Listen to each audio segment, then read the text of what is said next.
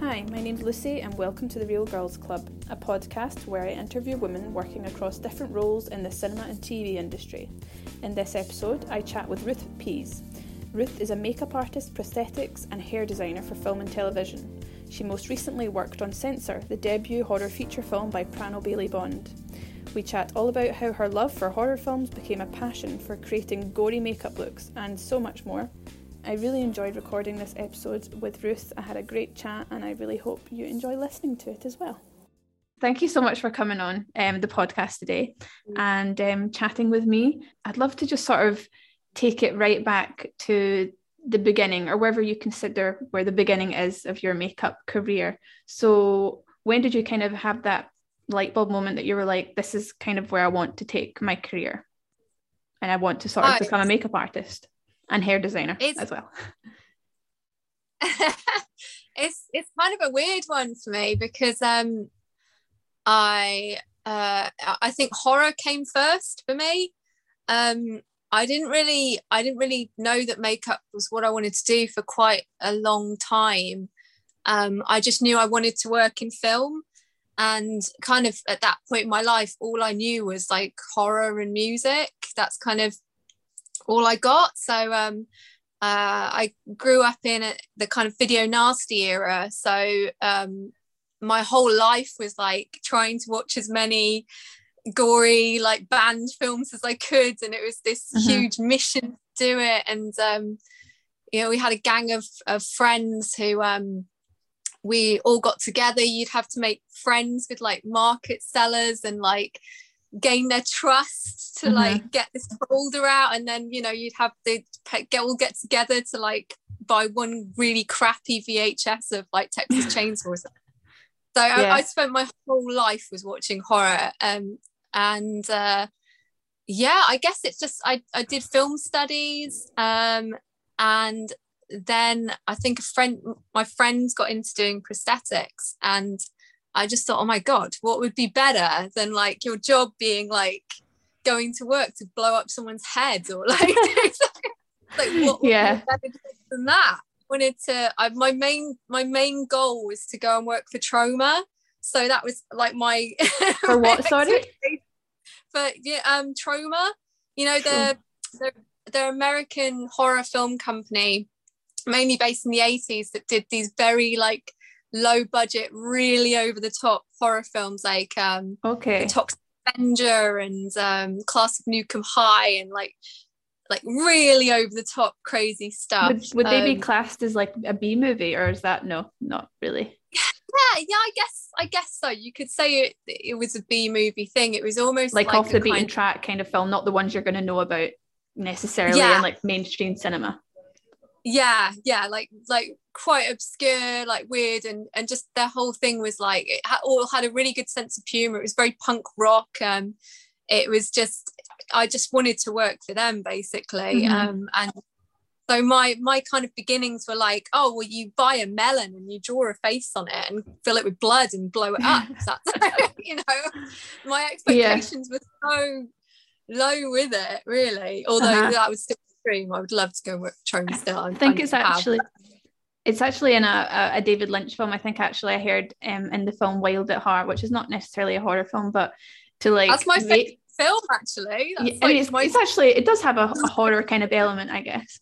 Um, yeah. It's quite a scary film, I find. Um, and uh, the scene of Nicolas Cage. No, no, sorry, not Nicolas Cage. I think when someone falls down the stairs, and my dad told me like they use the melon or like a lettuce to throw it down. I've heard that. It's when Nicolas Cage like smashes the guy's head on a yeah. on a step of the stairs. Yeah, yeah. yeah. Really violent film, and it happens in like the first five minutes. I know it's a bit like whoa, okay, get, get sort of ready for the ride. Yeah. So yeah, it was, it was horror that inspired you then, and then after that, when did you think I'm going to go and study this? Because you went from film studies then, I guess. So that gave you your good background of, of movies and horror movies, especially. And then you actually got to finally go into do some practical studies.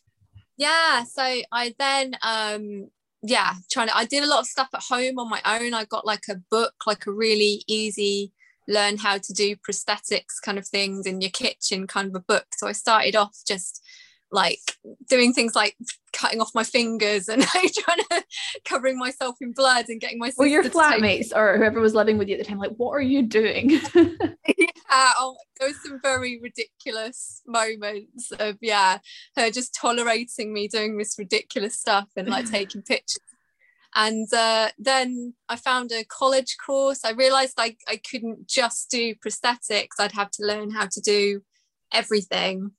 On this course. Um, so I started off doing a media makeup course at Swindon College. A lovely, lovely tutor, Ellie. Um, and yeah, from then on, then I went to university after that and did a degree at London College of Fashion. Um, and yeah and then went straight into actually working after that so it was it was a weird one because i was purely interested in horror and then i kind of got into it was really nice learning about all these other elements and periods kind of mm-hmm. makeup and hair and everything and i really enjoyed it so i mean yeah. horror is always going to be what i love the most but, yeah uh, you must be in your element then in the month of October when it's Halloween. But you've got like so many looks and things you want to create as well. Love it, yeah so because you, you said you did some you know quite a lot of practice practicing at home with sort of like almost kind of DIY you know ways of doing things I guess probably just experimenting with whatever you had at home or whatever you could buy online when you went into like college yeah. and university to, to study did they have like really kind of like professional ways of doing things or were they very much quite DIY stuff as well you know like the sort of things that you'd been learning at home or did you kind of feel like it sort of accelerated you to like this next level of of working in that area? I definitely. Um, I think it's great. They always started off with a principle of like, you know, you could be in any situation where you have to kind of figure this out like last mm-hmm. minute, and you know, it's really good to know the kind of DIY side of things. So they definitely went over a lot of that, like you know, making scabs with bran flakes and how to make your own blood. And, yeah, really that's amazing. I'm, so I'm also at home. I'm also really curious to know because I feel like, do you have to study what it looks like in real life, to, like to emulate what a bruise might look like or a scar or whatever it is? Do you have to like actually go through any real life experiences to find out? Like you know, like like doctors will go into like I don't know, well, obviously they go into hospitals, but I mean, like doctors will have to like look at real body parts before they do the real thing. Yeah, there's a huge part of that it's definitely not great if you're squeamish. Um, mm. a lot of the times you'll have you'll be given like a, a real situation that you have to copy like a bullet wound or decay or something like that and you you go to real reference to look at this. Right. Um, there's a lot of stuff online obviously um, and i've got quite a lot of reference books as well. Um, i'm like a big true crime fan so i have quite a lot of really unpleasant. I feel like you you sound like you were born for it, really, because because like I think I, I know it, any other person. I mean, depends on the person, but for me anyway, like I had a good scroll through your Instagram. All of the photos you put on your Instagram, I found it like really believable. It was actually making me feel a bit queasy. I was like. I was oh, like, that's great. That's that's a compliment. It's a compliment, exactly. But like, I was looking at it and I was like, I was like, because I'm really, I'm really squeamish. I don't like much gore. Um, I'm watching Squid Game at the moment, and I'm squirming all the time, like watching it. I'm just like, oh yeah. It's, it's so on, yeah. you, you must have like quite a strong stomach to like be okay with it. I guess you know that it's everything yeah. you're doing is is makeup, so um, you know, yeah, I guess you knowing that in your head, it's like sure. you you've seen it from start to finish, so you know it's makeup. But for anyone else, it's so believable it's it's interesting because back in the day in early horror i know like in day of the dead they used real intestines in it like animal intestines and stuff and yeah, they had this fridge yeah so oh. you know real stuff has been used in the past and um yeah i'm just I guess I, I wanted to be a mortician at one point, so I've always kind of been okay. quite. I I don't know how well I would have dealt with in that actual in the reality you're, of that situation. I mean, yeah, maybe in your head you're like, yeah, I could do it, but then the reality of it's like, I mean, at least with this, you know, it's yeah. all fake and make believe. So it's it's you know, exactly. and it's, it's it's it's a definitely it's a form of creativity. It's like you're creating like you know, it's colors, it's textures. So yeah, you know, it's just like any other kind of art form really. Um, so you also learned Exactly. hair designing. Was that just part of it, or did you really want to learn that too? No, I had no kind of like in, starting off in it. I had I, I used to do a lot of like um braiding and dreadlocks and things like that when I was a kid to kind of make some money. You know, all my alternative friends and stuff. So I did Yeah. a lot of that off. Um, but yeah, I I didn't kind of have any interest in that to start with. But it's it, I mean that's the thing about this job is there's so many elements you could go and just specialize in just one of them and just do that you know there's Mhm. there's so much to learn in every part of it Mhm. um and i still say that you know there's still so much i could learn um so yeah but it's it's fascinating and it's great to kind of have that have that um fun to go and look at period stylings and to really kind of engage yourself in that when you get those opportunities Mhm. um but yeah i mean i always go if i'm given a project that's a period thing i'll even with what i know now i'll still go back and like Mhm. um really really dig into it and find some kind of cool really cool interesting so before, yeah. Sorry, what did you say at the end? Missed it. facts facts. Okay, got it. Facts. um, before like a project, whether that's like in fashion, because I've seen that you on your website you also do like some editorial commercial work as well. Um, Yeah. but or before a film, like do you sort of create a mood board um to get the vibe, or do you just do a lot of communicating with the person that you're going to be working with to get the understanding of what they want? Are you allowed to like put your own touch on it, or do they, you know, do people want something specific from you?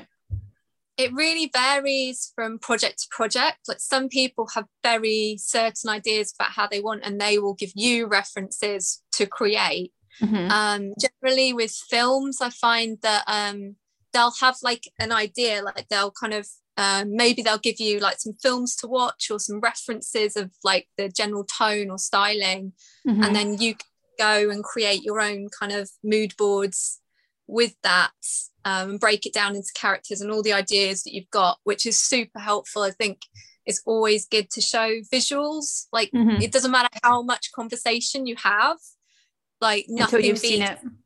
yeah and them being able to go oh i really like this but i'm really not Mhm. into this and like really Mhm. understand their perspective from that and kind of meet in the middle i guess Yeah. so yeah i definitely think i mean yeah the visual aspect of it is so important. Mhm, makes it so totally. I mean it, it is you know makeup is what you look at what you see so it's like visually communicating. So yeah not really talking as much. Um yeah. I watched censor last week and oh, quite disturbing for like a day watch. I watched it during the day and i was like i was like okay but then like perfect for halloween. Um and what i kind of gathered from like the whole makeup look that you went for in the film um especially with the main character enid hopefully i'm pronouncing her name right um yeah yeah. it was very like plain beige ghostly almost like she looked very ghostly. I thought she almost looked like not well but obviously that was on purpose. Um Hmm. and her hairstyle as well um was always the same. And then I think it really just sort of like it seemed to just sort of flow so well with the cinematography and like the palette of the movie because the palette of the movie until like blood appeared and stuff um it was very grey and like kind of yeah ghostly almost I thought um and like I felt like she blended in so well with the not blended in but like she sort of you know it all kind of flowed well. Um Mm. and then of course you were working with a mixture of um old and young characters. You had Enid's parents as well. So I think you're going to have to remind me what the era of the film was supposed to be because I know it wasn't like it wasn't modern. It was it like 60s it's like or eight five Okay, I was, I was saying 60s, 70s. Okay, 80s. Close enough. 20 years off. But anyway, um, my bad. Sorry. Um, no, yeah. it's cool so it's going for like the whole aesthetic of like especially where she worked as well like the office just looked so yeah grey and like so yeah I Uh, thought it all kind of fitted really well and then like the blood really stood out as well you know because against all the kind of the blandness Yeah. of everything um Yeah. um but yeah I was wondering sort of how the director Prano Bailey Bond how did she yeah how did she communicate to you what she wanted and you know what was it like working i guess like on a character that was kind of not really you know her makeup was quite i'd say quite natural quite Yeah. plain you know so how, do, how did you make that fun for yourself when it's quite you know it's it was quite samey for her? Then again you have Yeah. all the blood to play with as well but yeah.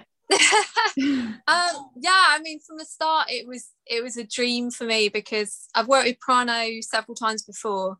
Um we're both huge horror fans and i can a tell lot yeah. From, yeah. her, from you from you definitely but yeah I, mean of her first film being a a horror so, yeah yeah yeah. Um and a lot of it was because it's it's about video nasties Mhm. it was really important to get some very um, kind of relatable for fans of that genre, for fans of that era to kind of be able to pick out certain looks and recognize Mhm. certain things. So films like I Spit on Your Grave um, and uh, uh, House by the Cemetery and um, films like that that were really key kind of looks, like very specific looks. And they do kind of some of them do almost have more of a 70s feel about them. Um, and some of them were made in the 70s, those Mhm. video nasties. So um, there was some really fun looks to kind of create there. But with Enid, um, I pushed for a kind of, um, I wanted her to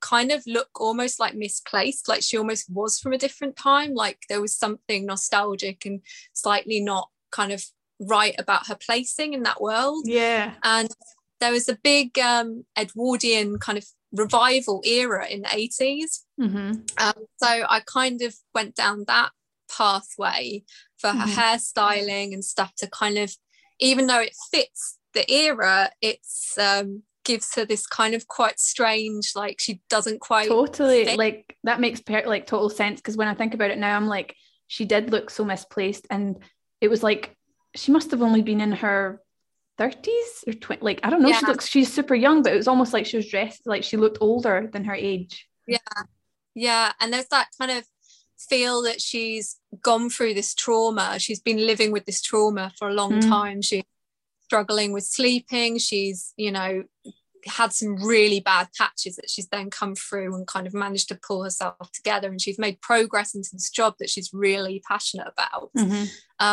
But she's come from a place of not being well and going through trauma.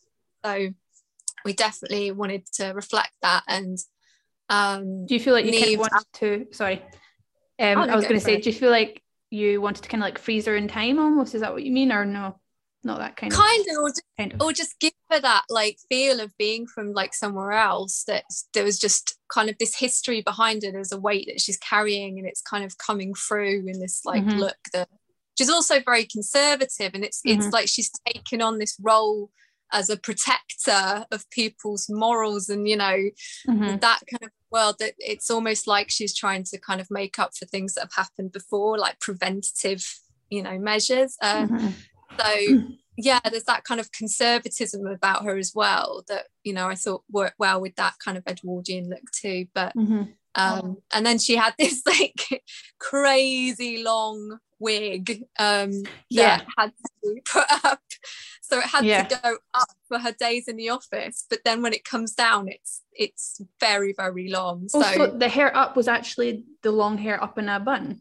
yeah I thought you would have had. I thought you would have had like two different wigs for that. No, it's the same wig.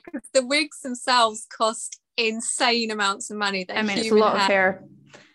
Yeah, and it's it's a lot. So we had two wigs, but that was to kind of you need two to get through the film, Right. um, because one wig just doesn't make it through the whole film. Okay. Um, so it was it was a lot to kind of think how we can style this into something that's like going to work for an everyday office style Mhm. as well as you know it just being this It's, so all, it's it's, a, it's a lot of a lot of planning and organizing and like almost logistics, like trying to work out how this one or two wigs can like work for the whole thing. Because I was also Yeah, thinking, as, as the film progresses, so does like, you know, her mental state and her appearance starts to like kind of unfurl a little bit, and like. I noticed, you know, her hair gets wetter and more straggled, and like, you know, there's blood all over, but it looks so natural. It didn't look like, you know, oh thanks you know, it just looked like she'd naturally started like things had Yeah. started to kind of deta- uh, deteriorate. Sorry. Um, yeah there's um a lot of really subtle fun things about her character um Mhm. like you said about that unraveling um she has certain tics that she does. Like you see her doing this a lot. Yeah. Um, she has a, another tic where she kind of picks her thumb, like, and that throughout the film, it's a Mm. subtle thing, but it gets like sorer and sorer until it's actually bleeding towards Right. the end. And even Mhm. a small thing, um, it's those little things and like the hair starting to come little down. and- yeah, it's that, that unraveling and you Mhm. know, and uh, getting red around the eyes, just and more tired. I noticed the eyes as well. Yeah. Yeah, so Um, it's like even though it's a uh, quite a kind of, you know, it's not a bold look, but it's it's the subtlety. It creeps up on you. Yeah, yeah. sure you're like you can start to see her going like yeah changing as her as her mind is kind of going a bit crazier um yeah, I can also remember the other characters that sort of stood out for me in terms of makeup where um I'm probably going to forget the name the man with So- the hair the big troll guy can I call him a troll I don't know what to call him Oh yeah, it's the Beast Man. Yeah, the beast man Man. A- and then the only kind of like glamorous look I thought of the film was the woman that the makeup artist basically she was playing you Yeah. But she was always the note that I was given for her was Audrey from Twin Peaks. So there was a Ah, lot yes. of like Lynchian that. there. And again, it was um because everything else in the office was so kind of bland and 80s and dull. she kind of pops you know like a pinup Yeah, like- I thought or something exactly and it's part of that transition into this other world that she's entered where everything's kind of a bit more amped up and a bit more kind of surreal and yeah so it's like she's playing it, it's all very meta it's like she's playing Yeah. a character film within a film within a film. Yeah. Kind of so she's got some inspiration there from Twin Peaks then or some David Lynch movies for sure. Um but yeah the Beast Man yeah he was he did creep me out a bit. I wouldn't want to bump into him on a, a dark night you know? Yeah he was fantastic. Um he was uh the design for that was dan martin. So that was like dan's concept. But i remember dan saying for that um sorry who was Yeah, Dan like- Martin? So dan martin um took uh, did all the prosthetic work Okay. on censor so the beheadings and like you know the gore kind of stabbing the heart with you know i don't want to give away ask- too much yeah I was gonna ask yeah for those who haven't seen it when they listen to this but I was gonna ask about the scene um with um, when she goes around to the man's house and he like she pushes him on to his award. Oof, yeah that, oh. that was a lot for me but I don't know yeah if you got involved with the bloodiness of all of that but I don't know how you do No. those things but it's like it's almost No. like yeah it's like magic it's like an illusion so yeah, I love all, I love all that stuff. Like Dan's great with that. Um, I've worked with Dan a few times, so he's. I mean, he does all Ben Wheatley's films. Like he's done like just so many great. It's like Color Out of Space. Um, so he's super fun to work with, and I work with him quite a lot. Um, so yeah you weren't So- alone on the film set then you had a sort of small team Yeah, so we had our makeup team, um, uh, which was me and my supervisor, Beth Lewis, and um, we also had another makeup artist, Hannah Belford. That was our team. So it was just the three of us, and then we had some dailies in Mhm. for the busier days, like the train scenes. And then we had Dan come in um, on the days for the gore. So um, yeah, which we helped out with as well. Uh, but it was is a very small team, like it's quite Mhm. a small crew. So yeah yeah, it was great. But yeah, I with the Michael Smiley scene with the award going through, um, we had he put like um it was almost like a tubing kind of appliance that Michael could wear in his mouth that blood ah yes because yeah he starts coughing up all the blood and it's all yeah yeah, it, makes it makes me think of that video of um Billie Eilish's music video where she's shown with all the tubes of the blood uh, the black ink Mm. coming out of her and it's amazing. Yeah. once you once you do all the once you do all the special effects it's like yeah it's so convincing it's amazing what you can Mm. do it's amazing what you can do with makeup and special effects it's yeah yeah, it's super fun. I love makeup and beauty and everything. And of course, it's evolved into this whole new world now of influencers Yeah. and YouTubers and Instagrammers. And it's not at all what it used to be, I would say. And then you've got like TV shows like Glow Up now as well, um, Yeah. which is like, you know, such a great idea. And yeah, but I wouldn't say it's so focused on people that work in film. I think it's a lot about selling a product maybe or So, mm. what what's the sorry, I went on a tangent there, but I yeah. No, it's good. Go for it. I was really interested in makeup myself for a long time. I was even considering going to study it and then kind of just never stuck for me. I don't know. I didn't didn't have the same passion as you for horror and blood and everything, but I did buy some things online and to experiment with making my own scars and trying out these different things. Oh, um, because I just right. I just enjoyed it. I thought it was fun to give it a go and That's um, yeah, yeah. I mean, it's great, especially when things for things like Halloween come up or a fancy dress party, and you want to impress your friends or whatever with some like cool, you know, fancy dress or you know makeup, obviously. Um, what's the like? Because of course, I would say the, in, the industry of like influencers and makeup artists is so busy and full and sa- like kind of saturated in a way it's like so what's it like in the industry of makeup artists and film like do you feel like there's the same kind of I don't know, how do you pave your own path, you know, and just be like, I don't care about everyone else, you know, I'm, you know, I'm me and I've got my own unique thing, kind of, you know, like not comparing yourself. I mean, yeah, it's it's tough to stand out now, definitely. I mean, the the competition now is absolutely crazy. When I started, there was yeah, we didn't really have that kind of a world going on. I've been doing this for about I think 12 years? 12 yeah. to your website said 12, 12 to 15 years something like that. Yeah I don't I've lost track but um, there weren't a huge amount of courses. There weren't you know we didn't have that culture. Mm-hmm. so it was definitely I mean it still was so hard to get into the industry. So mm-hmm. so hard. Um but now yeah I, I can't even imagine. It's really hard but I definitely think you can know the film people from that kind of a world. We're mm-hmm. definitely mm-hmm. different creatures. Yeah. we're like yeah, 20. a different a different brand, different group. I mean, I wouldn't compare you to like you know the influencers that are influencers that are doing like the the contouring and all the. I mean, I don't even know the new yeah. terms anymore because I've probably I've fallen behind with all of it. But yeah, it's a different world. It is such a different world, um, and I think with all these filters and that kind of a look, it's almost like a completely different image. I mean, what what influencers do for their beauty looks. Like i don't on camera on hd camera i mm. it would be such a different result. You're so, right. Yeah, yeah, yeah. No that makes total sense. Like they've got all these ring lights on them and everything. It looks great but yeah. actually what does it look like in real life? Like you know textured yeah, skin up close. like daylight in hd it would be like ah! Like yeah. i think they, they've got instagram accounts for that where you can look at like celebrities with their makeup and what it would really look like under a, you know, without the filters and everything. And it's a bit, you know, quite intimidating the amount of makeup that's gone on on their face. But yeah. Well, that's the, the worrying thing is that no one really sees um, reality anymore. Like in terms of that, like everything's so heavily like um, photoshopped and filtered. And you know, I'm a big fan of like real skin texture and kind mm-hmm. of real thing, even showing flaws and things like that. If I'm doing something that's TV based and people need to look like normal people, I'd yeah. rather leave like some redness yeah. or like enhance whatever, their natural features. Mm-hmm. Yeah, exactly.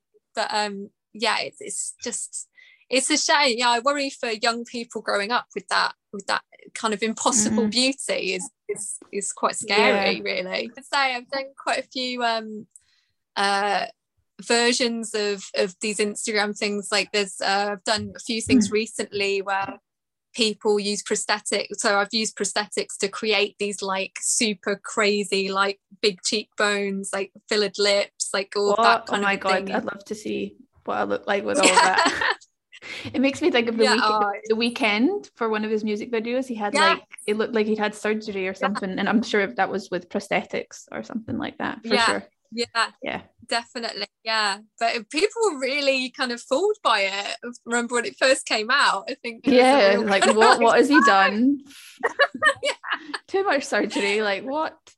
Um, but yeah, I mean, it is just amazing what you can do with makeup. I think what I was going to say was that the thing about makeup um, and working in makeup, um, for me, what put me off a long time ago was how much it cost to go to like a makeup school. Maybe I wasn't looking in the right places, but I remember there was this school that I was obsessed right. with and that I really wanted to go to. I think it was like brushstroke or something or but yeah. yeah. And I remember seeing the prices and it wasn't wasn't like uni where you could get like or as far as I know, I don't think you could get a grant. So yeah and then like if Mm, somebody wanted to start later on in life you know if they kind of think you know they change their career and they're like i want to be a makeup artist or i want to do youtube videos. Um you know it's the access is maybe difficult. And also sometimes with the youtubers um you know they're recommending products sometimes that are just so expensive. And i'm like you know I shockingly expensive. it's like to- to- definitely. to, young people you know recommending palettes that cost like 50 pounds or whatever. Um it's like i don't know who's watching it teenagers i don't know maybe as young as 13 14 i don't know and it's like there's a lot of pressure um, for the parents for themselves you know and i think makeup can be accessible like you can like my mum used to tell me like i just used to go to rimmel and like boots and just buy you know the you know you can still get Mm. cheap good quality makeup um so like oh my what- god, especially what- now. Like yeah yeah. There's more and more brands now that I think more accessible um, and they're still good quality and you know like they're vegan as well and you know so I think it is opening up in that sense. But what would you say in terms for someone that thinks it's not accessible or they maybe want to like change? Maybe they're going from one career to this and it's entirely different. I mean, it's it's super hard, and at least when I went to university, um, I mean, I came from like a background with with like zero money. I had nothing to start Okay. with, uh, which is why I started um, with doing a lot of DIY stuff in the kitchen and things. Um, just curious were you doing any other job before like part-time or did you study anything yeah, I was doing studies? a lot of really horrible. okay okay of, of just yeah like uh night shift call center jobs and like okay because I came to this actually in my 20s is, Mhm. is when I started my education for it so I wasn't like young young um so the courses weren't as kind of affordable lucky the course I did in Swindon College was a free course I don't know if that's even possible now um I mean, there must be I still will free say- courses out there, or like maybe you could get like Yeah. a scholarship or something, a bursary, a grant, or I yeah. think yeah, some really good funding out there as well. Um, I would recommend uh, 100%. There's a company called Screen Skills who Mhm. offer training and opportunities to younger and older people um, to get into to get into Mhm. the industry or um, if you've started off in the industry then they can offer you with um, sponsorship and money to, to further your training they can help you with driving lessons. They can help you with so many things. Everything they also do yeah and they can get you uh, as a trainee onto projects as well. You can join up with them and they're brilliant. They're just so good. I've worked with quite a few of their students um Very good piece of advice. students. Or do you teach students Being as at- well then?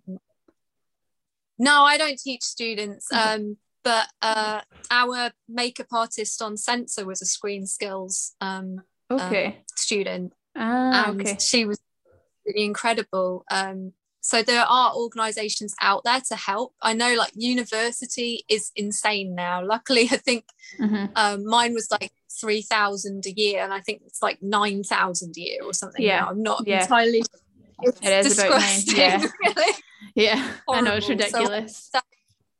I'd say personally, especially with makeup, the sooner you can get onto set, the sooner that you can be actually within that world, the better. The I almost everything that I've really learned has been while being on the job. Um, Mhm. It's the etiquette of being on set as well. It's it's like le- understanding the language and understanding kind of how the whole thing works. Um, Mhm.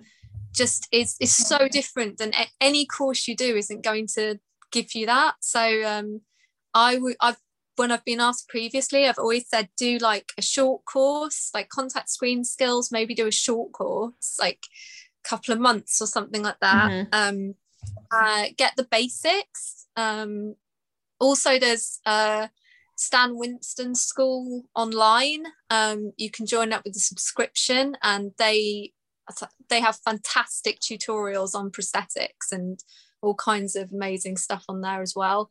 Um, but I would say, yeah, do as little kind of actual college Mhm. training. Just get the basics and then just get onto set and be Yeah. a trainee is the absolutely best way. You don't need to spend like thousands and thousands to do it Mhm. definitely not with makeup as well like you can get a basic if you do a short course they generally kind of give you a good discount to get like the, the you know, essentials mm-hmm. and then again being being a trainee you can start building your kit through Your items portfolio they give you and your kit yeah. Yeah exactly exactly. Um and again you can um get kind of uh, bursaries and things to help you with that too. So i think don't be fool don't be fooled into doing like a degree like i did. it's not, it's not totally necessary. It's not- and it's also good to have definitely i mean friends in similar industries as well. So if you've got friends that are into music or film then you can offer to do it for their music videos or their films or short films whatever. And even like photo shoots as well just experience wherever you can. Yeah absolutely. Just like getting just getting involved um yeah as much as possible. But i think once you've kind of made that leap i mean i started off doing a lot of films for free being insanely broke doing a lot of films for free and bits it's always a lot they call it the starving artist don't they yeah hopefully not yeah, starving because it's cruel but yeah the saying goes No, I was borderline starving at some point. sure. with a But massive makeup kit but an empty fridge no Yeah. it's, just, it's quite. I mean, yeah, yeah, It's- it's you know, it's the hustle. It's Tough. tough, yeah. Um, yeah, yeah, but you, you can get there. Like if I if I could do it, then pretty, anyone could do it. And I think there's more help now in terms like stuff like screens. If I'd known about screen skills when I was starting out, it would have made my life so much easier. But right. I mean, Yeah, yeah, there are a lot of great things like that in place now, and you know, as you say, the girl that worked on the set, the set of Censor with you. I mean, what a great experience for her as well to work alongside you, and you know, you're just learning from each other constantly, and everyone's got something to sort of pass on to. So yeah, I just say on set is the ideal place rather than just like theory and learning in a classroom kind of thing. Um, definitely, you, you were saying that the, the the film sets will like pass you you know products for your kit really just like for free? Or like you know like oh you use Well, this just take it home. Yeah sometimes. So if you've got you know it depends on the designer and what sponsors you get as well because generally so with Censor we had we could apply for sponsors from certain brands um, who donate products to you because you're using them on the film so it's good advertising for them. Um, so you can get some kind of bits and pieces through that. Mhm. so i normally divide that up at the end and yeah and we'll give so i'm you just know, curious I'm not going to is your- take the whole Yeah, of course. i'm taking this all with me. They come back to the set like where's the makeup gone Yeah. it broke up Oh, it? everybody's different so i can't speak for i can't speak Ah, for every okay. you know designer but personally i'm much i'd much rather give that stuff to the people i work with you know they've Yeah, put so much work it's yeah take, take the product. But i am i am so i am yeah. I'm curious also slash nosy like what is your kit like? Do you keep it at home? Do you have like a big makeup counter? Because like i feel like all the youtubers they always have this crazy I- makeup collection but then since you're working on films it's like not really all for yourself you know it's for the people that you're working on. Unless you're like playing like you know on your own like makeup at home as well. No my makeup kit is is ridiculous for myself it's ridiculous. I have a ziploc bag with some stuff chucked in it. It's like that's my my personal kit okay yeah. It's, like, everything you need all your essentials. Mine is also the same it's like a pencil nice, case. I put it in my kit. I don't use it. I find that's quite common though yeah, like exactly. Like with my- with with makeup artists or like even fashion designers like when you think about like just off the top of my head like a makeup artist like Bobbi Brown like her own makeup is actually very simple and basic and natural whereas you know she's so creative on you know the models that she works on and stuff like that or like a fashion designer creates like these elaborate gowns but all they do is wear black so it's like quite common I find that you know they're not going to be yeah, you know, it doesn't mean just because your makeup artist, your own makeup's going to be like really extravagant all the Yeah. time. Like, not that you're going to walk out the house with blood on your face and stuff. although I have not intentionally, Oh, you have. but yeah. normally all of my clothing and everything's got like glue or blood or so it gets ruined by Oh, yeah. wow. It's, I can't think knife. It's always going to Yeah. get destroyed from where. But yeah, I mean, I live in a small flat with um three other people. So my makeup kit is shoved into every available. Like underneath of my bed is tiny kit. There's like stuff upstairs in the cupboard. There's like there's there's no wherever you can find space. In My actual life, it's just yeah, kit shoved places. And I know a lot of people I work with have a similar thing. It's just a constant battle to try and like yeah store your kit. What, what I get from so, you is that you're uh, just you're like you're so passionate about it so i feel like you know you're willing to you know you've gone through the kind of hustling stage of it being quite difficult and now you know you're getting great projects and things like that and you know but it's a constant yeah. like you know you're constantly it's like acting you know you're waiting for your next job and then you know maybe i don't know if there's like moments of nothing sometimes i don't know or, or you do you feel oh, like yeah. you know are you yeah, quite definitely. booked and busy at the moment at the moment it's absolutely crazy. And i think it, this is like the craziest i think it's ever been for me but um it's because all the projects that were lined up waiting to go during covid have just suddenly like exploded okay yeah is insane right now. Yeah. Um, I don't know how long that's going to last, but the beginning of this year for me was was I was almost to the point where I was like, okay, well, I guess I've got the worst job in this situation in the world. I actually touch people's faces. This is not. oh right, kind of yeah, true. At the beginning of this year, yeah. but um, obviously no makeup was. Ha- how did you sur- like how did you survive no how did you manage during the covid year then if you weren't able to do people's makeup or you just did it around the mask? It was it was tough. I mean, I was I was really fortunate to have um, a job that was supposed to happen before um, it was lined up before COVID happened, and we were going to film it in mm. London. Um, but they ended up moving it to Estonia. Um, okay, random London to Estonia. Yeah. So apparently Estonia did had almost zero cases of COVID. Ah, so okay, that um, makes more sense. We went out there to film. Yeah, and it was crazy because there was no there was no kind of restrictions. Like there was no mask wearing. Like there was that you could just go and eat normal meal in a restaurant. Like does that was, mean Estonia so looks go, a bit like London? yeah, it was.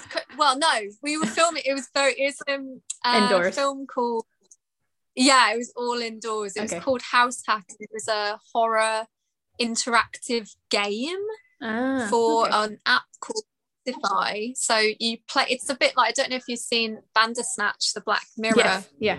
Um, so yeah, it's the same thing. It was the same thing as um as that, but uh, okay. for an app, for a gaming ah, app. Um, okay. So it was super fun, like absolutely ridiculous. It was so fortunate. I mean, it's like Estonia in the summertime. Wow. like, I mean, I bet you were glad to escape. It was just bliss. It was lovely. Um, and that was seven weeks out there, but we weren't um, allowed to do normal makeup. Mm-hmm. So basically, we had to give instructions, stand behind, and observe the cast putting their own makeup on. Okay. And just guide without actually touching them. Um, oh, that's difficult, super- especially if you want to like you're like you're control freak or something and you want to like do it your own way. Yeah. like no, not like that. It was really, yeah. It was apart from the, all there was a lot of prosthetics involved and we um we did that. We had to be hands-on with prosthetic stuff because there was there was no way to be around that. But we just we were look we just looked like we were out of some like toxic waste contamination. we were just like aprons, like ah. visors, masks, gloves, like absolutely oh, wow. crazy. I mean, yeah, yeah, it's a crazy time. It still is a bit of a crazy time, but that's good. You're getting more things coming up, and I think there's an expression yeah. for it, but it's like you know, while all the work's happening, just kind of like I don't know. I think it's probably an expression that freelancers use, but I don't know what it is. But anyway, but they say like you know, you get all the work all at once, and then you get the quiet moment. So you kind of have to just kind of go with it because you know make all the yeah. the jobs all the projects and build up your portfolio while you can and then you know at least the quiet time you'll know that you've worked enough to sort of afford that quiet time i guess be able to manage of, but and you have it, there's a kind of common kind of condition with um, freelancers where you like work like crazy and then when it stops you're supposed to go ah now i rest and i'm calm and i get all the nice stuff but it doesn't work that way you spend like at least like two days just dying and then you just feel confused and guilty for Mm. relaxing. It's the living life between like it being Yeah. absolutely crazy and nothing and trying to find a comfortable kind of mental health position, I guess, Yeah. within that. It's Of course. Yeah, Yeah, you have to be comfortable with the instability, but also I think that's a very, very common thing. Like in any kind of area of work, people do feel this sort of guilt for relaxing or they kind of don't know how to because people are constantly like on and stuff, you know, all the time. Mm. And especially if you've gone through a busy period of doing loads of projects and then, you know, you're hit with this like quiet time, you know, your mind's got to like catch up with you, you know, and be like, wait, we're not working right now. So yeah, it Yeah. can take a couple of days until you get into like relax mode. Maybe you need to book a holiday like straight away. Oh, yeah, exactly. Or you always just think it's like the end, no matter what, even though like everything before This is the last come up, project ever. like no. so what have you got lined up for you at the moment? Anything, any films like, or is it all kind of hush hush? It's all um yeah, I've got been doing chunks of prosthetic work on some really nice kind of um bigger projects, um, which I'm not allowed to talk about, but No like worries. it's been some really I'm really fortunate to have done some really cool fun prosthetic stuff recently and it's all been kind of a few days here and there so it's you've got the kind of luxury of being able to turn up do something epically cool like do this really fun prosthetics thing and then kind of go Yeah. um It makes turning up really for work fun. worth it. You know, you've done something like, yeah that's been really really great so i've got a bit more of that coming up um potentially a really fun halloween makeup coming up um it's not confirmed at the moment but i might be doing some kind of fun things for that. And just really looking forward to the halloween in general. Yeah. uh, Have you got your own costume planned? i don't. I don't know anyone who really wants to like dress up with me. It's always me on my own. Kind Aw. of like yeah that's happened to me so many i dressed up as a fly one year and like no one else was dressed up. I was just a random fly so that's normally Fly on the wall. what- yeah exactly yeah i'll still i'm definitely going to go to like a few things go watch some horror movies Definitely. um, that kind of thing. but what Halloween movies would you recommend? Like top three, top three, so we don't have too Oh. many to go through. hard. If if it's kind of okay, so if, if you're kind of not like a huge horror fan, um, the essential ones I'd say have got to be like the Dead trilogy, George Okay. Romero's Dead trilogy. So that's Night Living Dead, Dawn of the Dead, Day of the Dead, originals. Ah, just Okay, no, absolutely. not the the not the Edgar Wright version, Shaun of the Dead. No. I, I'm, I'm such a purist with like originals. yeah, um, yeah. but yeah, I mean, there's been some great remakes. I mean, like even John Carpenter's The Thing is a technically a remake, but um, Mhm. yeah, definitely The Shining. Yes, to- classic. Yeah, that has to be Rosemary's Baby, yeah, seen that Um, also. Class, very good. Yeah, uh, Evil Dead, the original. Don't know if I've seen yeah. that. you know, my dad's quite. I mean, he loves. He's a big like um film buff. Like he does loves he loves his movies. Um, but he does also have a very strange collection of like horror movie DVDs. And I'm always like, when I used to look at them on his shelf, I'd be like, what is this? He's got. So I watched one last year or something called The Driller Killer.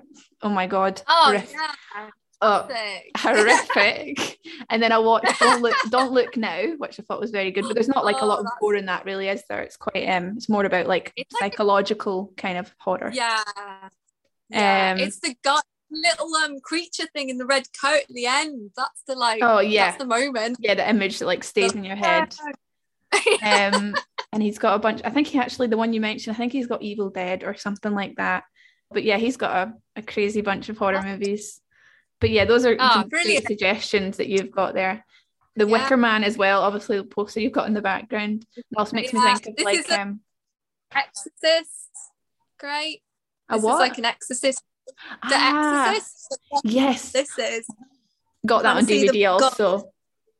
I, wa- Yeah, I watched yeah. that um a couple of years ago as well for the first time. I mean, that's some crazy prosthetics on that girl. Oh, oh my god, that film absolutely. I remember my sister had a picture of Regan in her makeup on her wall, and it terrified me. I was absolutely terrified of Regan. Yeah, yeah. I'm dying to see it, like absolutely dying to see The Exorcist because that was always like the one. I think it was Texas Chainsaw and Exorcist were like always the ones that were like, oh my god, we have to see this film. It's like I think they kind of um the legends almost outdo it in a way because there's just especially Texas Chainsaw is particularly fascinating um, because Tobe Hooper, the director, actually contacted the ratings board and said, I want to make this film, but I don't want it to be rated X. I want to make this like PG, I think he said at the time. And they sent him a list of all the things he couldn't show. And it's Okay. interesting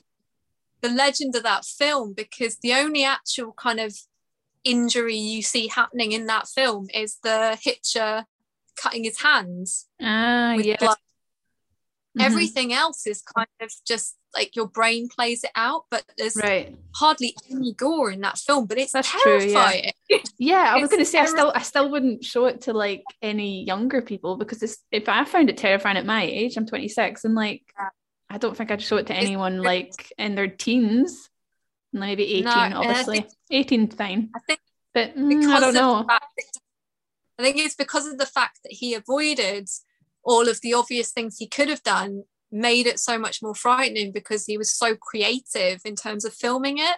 Hmm. Um, and then you have like that horror of the table scene with like the close up of the eyeball and oh, The famous And table scene when. Yeah. when they're all acting like animals and you're like, what is going on? Yeah. Everyone's absolutely losing their losing their head. Um, yeah, those are the horror films you like in terms of like stories, but what is your favorite makeup in a horror movie? I think for me, um, it's Rob Bottin and his makeup on the thing. Um, which I Okay. just I haven't still seen think is like the most mesmerizing, incredible effect I've ever. s- Oh, it's absolutely incredible. Um, uh, John Carpenter's the thing. Um, it's just like mind-blowingly good, and I know. Mhm. I mean, I know he pushed himself to the absolute limit with that film. Like he was actually hospitalized at the end of it. Oh my god. What did he do to himself? he just like ran himself into the ground and it Burn really then. it's like yeah completely burnt out and Uh-huh. just the creativity and just i mean i think at one point he had everybody on the set like chewing chewing gum to do some of the effects like things being pulled apart Oh. um for the actual kind of like um flesh like these stringy kind of Ah. um uh, because it's uh it's these creatures are kind of morphing into each other and it's like anyone could be in, kind of taken on by this alien kind of uh it's almost like an infection i guess um and so you just have these amazing body horror scenes that are Mhm. just absolutely mind-blowingly good like wow. now okay. like, is definitely going to go on my Halloween movie list. I was just going to Um, say there's rumors yeah. for a Tarantino horror horror movie at some point. oh Um, really oh so that's going to be great that would be yeah. I mean, he's into gore, isn't he? So Absolutely, that would be super fun. I mean, it's all of his stuff so over the top with kind of blood anyway. It just Yeah. it seems strange he hasn't done that already, really. yeah, true. It, would make perfect sense, really. Um, he doesn't Yeah, shy. He doesn't shy away from blood, and you know, I mean, I feel like sometimes his blood in his movies is kind of like cartoonish almost. Um, not in like a bad Yeah. way, just that it looks very like doesn't. I don't know. It doesn't look Yeah. as natural. You kind of like you know you're in a movie kind of thing. You know you're watching a movie. It's incredibly, incredibly over the top. I remember, you know, Reservoir Dogs and those films. It was Oh, yeah. almost there was so much backlash on his. There's that whole thing about a lot of people saying that he was basically. It, it was almost like censor in a way because people were blaming him um, for violence in the world and all of these violent acts happening saying that they've watched your films and this is why there's violence and you know this kind of you know blaming cinema for for acts in the world that are happening which is is bizarre. But well, um yeah, that's I it, know yeah, that. That's what I thought about Censor as well. I was like, you know, obviously she was getting a lot of bad press about releasing certain movies because of um, how gory they were, and you know, it was causing people to commit violent acts and stuff. And like, obviously, there's the same kind of a similar discussion around um, video games as well. But it's like, well, mm. even with these movies, the hot sorry, the violence would still be any there anyway in the world, you know, with or without the movies. Well, this so. is the big kind of um, the thing with censor that Prano wanted to kind of pose the question of, um, you know, if it's true and people are motivated by, you know, what they watch to to commit crime, then how come censors aren't going around killing everybody? Because they're watching all of these films all of the time. So That's true. I definitely couldn't have the job that Enid, Enid had. There's some yeah. horrible things that she had to watch. I, I was like I mean, maybe for you actually, it would be like you know training ground for makeup, basically. Yeah, I, I would have been a terrible censor. I would have just passed everything. yep, this is fine. Doesn't doesn't give me any bad feeling whatsoever. um, lastly, I'd like to kind of ask you, um, even though I could go on for ages, honestly, it's such a great chat. And um, yeah. what advice would you give to future makeup artists? I feel like you've kind of covered that in you know quite a few parts anyway, but like uh, yeah. to sort of resume it in a nutshell, what would you say? I I would say yeah, go for like a, a shorter course.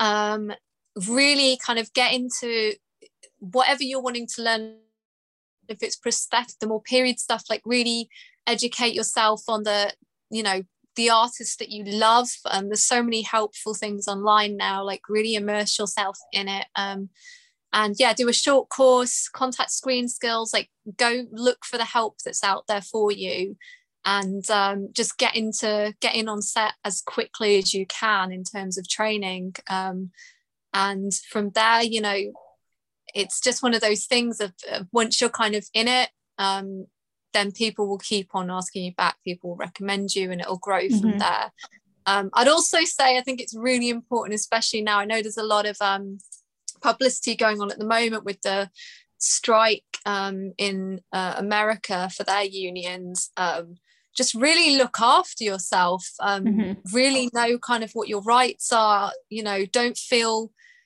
I know when you're starting out, you feel like you have to do absolutely everything, even if it endangers your kind of mental health, and you know, mm-hmm. or you end up driving crazy hours. Like, really prioritize your health and don't, you know, just because you're starting out and it's competitive, and I know that that's frightening. Don't put yourself at danger. Like, you mm-hmm. please, you know, say that you're not feeling well or you're not feeling comfortable. Like, make sure you rest, make sure you know you put yourself first in those yeah. situations it's very Definitely. easy to get caught up in that don't mm-hmm. tolerate mm-hmm. bullying don't you know just don't take any shit basically yeah like, don't take anyone's shit great advice yeah um you were saying that you know you do you can do very long hours and it makes me think of like i can't remember how long it was now but um actually recently i watched a just a youtube video with Lucy Boynton saying that sometimes she can be you know, waiting to go on set, she'll be in a makeup chair for like six hours or something. And then if you think about like um, Jim Carrey for The Grinch, he was in the makeup chair for like so many hours, like probably every day of set. You know, I don't know. You obviously take it off, everything off before going home. Like that's crazy for the actor, that's... and it's also crazy for the makeup artist to spend that much time with that one person. So I guess you'd probably like get to know your actors very well, you know, because it's you're spending a lot of time with yeah. it does become like almost like you're a therapist sometimes it's such a personal thing and you really have to like know their body language and and you know when they're uncomfortable you a lot of the time you have to be the person to say like they've they've had enough now like you know can we they need a break or they need sometimes you have to kind of be that person to say that. So mm-hmm. yeah it's it's quite an intimate kind of a, a job really. Yeah. Um, but yeah we're always on pre-calls. You've always got to be like the first person there like hours before everyone even gets there and then hours afterwards taking it off again. So mm-hmm. yeah, yeah, it's a long it's, day it's, a long day yeah. and you've also worked with like some quite big personalities as well like Hailee Steinfeld like I loved her in the film The Edge of 17 and what was that for was that was for a film called The Keeping Room um, that I was ah. doing some prosthetics on and some makeup on. Um, and so she was quite young at that time. It was just, I don't know. Um, she did start out quite young, actually, didn't she? She also did yeah. um, that film uh, by the Coen brothers. She was very yes, young in that yeah. as well. Yeah, Yeah. it was. I think it was only like the second film after that, maybe. I don't know. Um, Mhm. but yeah, she was absolute star. Like she's absolutely amazing. That film was really emotionally tough. She had to Mhm. spend a lot of that film basically crying or like freaking out. Oh wow! Oh my god! Me chasing after her with like tear sticks and things like that. So Oh, do you do the tear stick part as well? yeah, all of that kind of thing. So sometimes, you know, it gets to a point. I mean, she was great with crying. She didn't have any problems. Yeah, you literally get to a point where if you've been crying all day for like a week, you run out of Right. tears. Like you Yeah. dehydrate. Like You need all of that tear stick. Oh my goodness. Yes, I Yeah. need help sometimes to kind of, you know, like get through that. Um, but yeah, she was absolutely amazing. She was so fun to work with. Oh, that's great. Absolutely And fun. you've also worked with Lily Cole, not yeah, Lily Cole. Is that the right one? yeah, Because I remember Yeah, her yeah. like she was a big model for like Topshop, wasn't she? Like when I was younger, like Yeah. a teenager. And then I don't really know what happened to her, but now she's gone into acting, or did she always do acting? I don't know. But yeah, Elizabeth the first on Channel Five, which I haven't seen myself. I'm not massively into period dramas. However, I do admire like how you know the wigs and the costumes and Mm-hmm. the makeup all look so like you know it's i mean there's a lot of fun to be had there really because it's like so creative and like the looks back then were quite over the top anyway so yeah. Uh, working with Lily Cole was super fun. That was like a, a dream because, uh, yeah, it was like a reasonably low budget uh, drama documentary. So having somebody like Lily Cole on it was a huge thing that I think none of us expected. um, and it was an absolute dream to do Elizabethan makeup on her because she just she's like the perfect person for that. i was thinking yeah she does make she's like got that kind of doll look very pale and Yeah. dainty and porcelain like a porcelain doll and then she's got that long red hair as well so yeah Yeah. I- ideal really I mean, the Elizabethan thing um, in in that drama doc, there was actually a lot of blood involved as well. There was like, quite a lot of gore. There's a lot of Ah. beheading. okay yeah a lot of beheading You going on back then History, history's pretty brutal as well. yeah yeah they were brutal yeah, then, it was they? still really fun. It was really fun. What do you do when something goes wrong or not as planned on set or with the makeup? because like what if you do it wrong? Like honestly, there's nothing worse when makeup goes wrong because like do you start all over again? Do you rub it all wash it all off and like yeah. Yeah, I mean, luckily you have tests. If it's something bigger, then and it's a really important look, then you normally test all the looks. Like so, um, for Mhm. Censor, we did makeup tests before. We did wig tests on camera. Of course. Um, okay. Yeah. So, but then if prepared it's something, is the answer then. yeah, but things do go wrong. Like things do Uh-huh. happen. Generally, you want to be as calm around your cast as possible. So Mhm. generally you don't kind of acknowledge it loudly you kind Yeah. of Like oh my god. language. yeah like kind of gesture to whoever's with you like your assistant or someone you're working with and you Just kind of go okay this is happening Just give And them like a, a sort of an eye glance and be like something yeah because that's the thing i mean everyone's skin is different everybody's different so Yeah. something that's worked on some if somebody's had a, a drink the night before then sometimes glue won't stick to their skin because the alcohol comes through the pores Yeah. and They're like, like a remover. sweating. yeah and it's really it that can be really hard and you don't want to say to your cast like oh were you were you getting pissed the night before yeah, I never thought of that. Things like it's that almost like make- it's almost like chemistry. It's like you know, or like Yeah. science. You know, you've got to have all the right, um, yeah you know, um, chemicals and textures going on for everything to work as you want. Because yeah, makeup's not going to go on right if there's the wrong base. You know, that's that's always what they say about makeup is that you have to start with a great base. yeah i mean sometimes people can not know they're allergic to something and have a reaction um, if that's the case then they've always got to come first like their skin comes first so you know you could have started putting on a prosthetic and they could suddenly feel like it's uncomfortable it's got to come off like you can't just go wow you know deal with it you've got to Yeah, yeah. their skin always has to come first. So you just have to kind of readjust. There's always that's the good thing about makeup as opposed to costume or kind of other thing like props in general is there's always generally a way around it Yeah. you know like products are quite versatile so you can normally go back to your kit and go okay that's not working right. what can i do instead rethink it and there's Mhm. always generally always a way around it Yeah. But, but it's a lot, it's still a lot of Yeah. thinking on the spot though. Like, you know, although I think Yeah. that's the the general nature of like a film set. Like things can happen in the moment. Like you just don't know and you can plan as much as you want, but you don't know what's going to happen on the day itself. Anything can happen. absolutely So yeah, I think this is my last question now. Um Okay. what yeah, complete this sentence. Makeup for you is what? uh, so maybe that's a difficult one. I guess it's like a hilarious journey that I do to live. Right. Yeah, that's a good answer. it's, it's like a, a really I'm grateful to it. Um, yeah. Like it's ev- every day I'm like, wow, this, I can't believe this is the job I do. This is like seriously what I do to kind of get right. It feels It just yeah, must be so fun though. Like Yeah, I it mean, just sounds like such a fun creative job. Like you're literally going to like play every day almost. It's like playing dress up every day. It is. I mean, it's got its downsides as well. I mean, Yeah. sometimes you can have like horrific things to do. I mean, I've, I've had to like shave people's butts and like, What? you know, paint up, I would never up- have expected that. paint really gross feet up, like, you know, deal Ugh. with like a lot of, there's a lot of like, you have to be very comfortable with being intimate with people's bodies. Oh yeah, you need to be comfortable with body parts and anatomy in general. Like yeah, Yeah, you can't be squeamish. Exactly.